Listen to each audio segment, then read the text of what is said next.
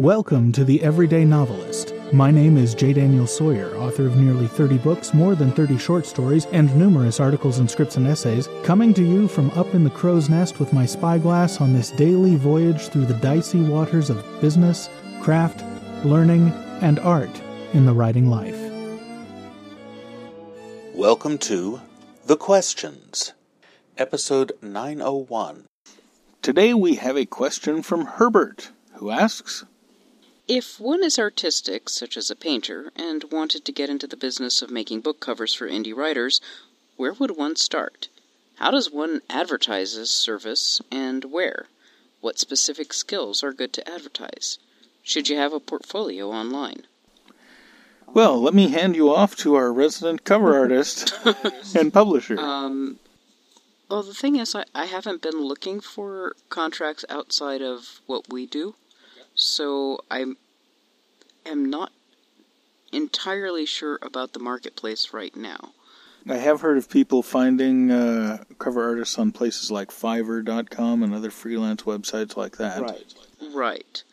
Um, and I know that there are people finding artists through um, through places like Tumblr and DeviantArt. For a while, DeviantArt was a big thing, but I don't know if it still is.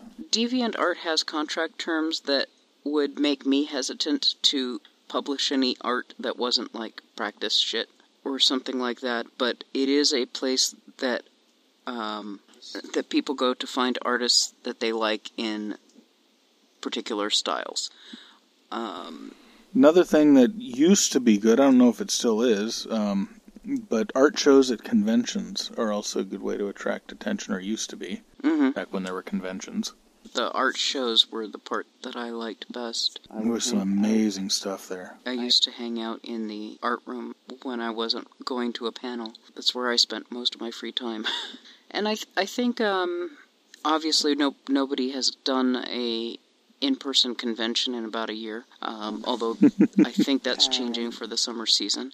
There are a number of um, of fantasy and science fiction and mystery genre art Twitter accounts and other places like that where they um, where they aggregate other artworks and retweet them or repost them, and uh, that's a way to get some attention. Um, bringing yourself to the attention of people who run those kinds of feeds because they do have followers that then go and hire artists that are on the feeds.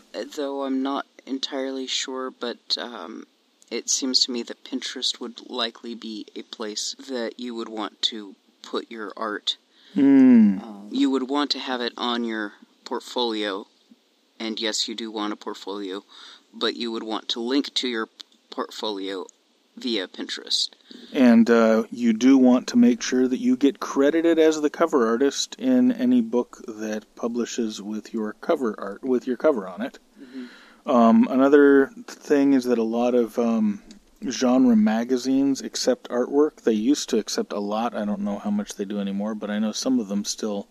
Uh, the ones that publish uh, either physical or ebooks will. Um, they're always looking for cover art, so they've got open submissions for art, and that's a way to get noticed by people in the genre you're targeting. Um, that's true in romance, science fiction, fantasy, and mystery at least. I don't know about the other magazine markets. And there's um, there's really niche places like if you're doing um, pulp fantasy art of the old sort, Cirsova is a place to look. Um, oh, and that's another one of the magazines. Um, yeah, it's those are the ones that pop to my mind. Anything else pop to your mind? Uh, that that's about it.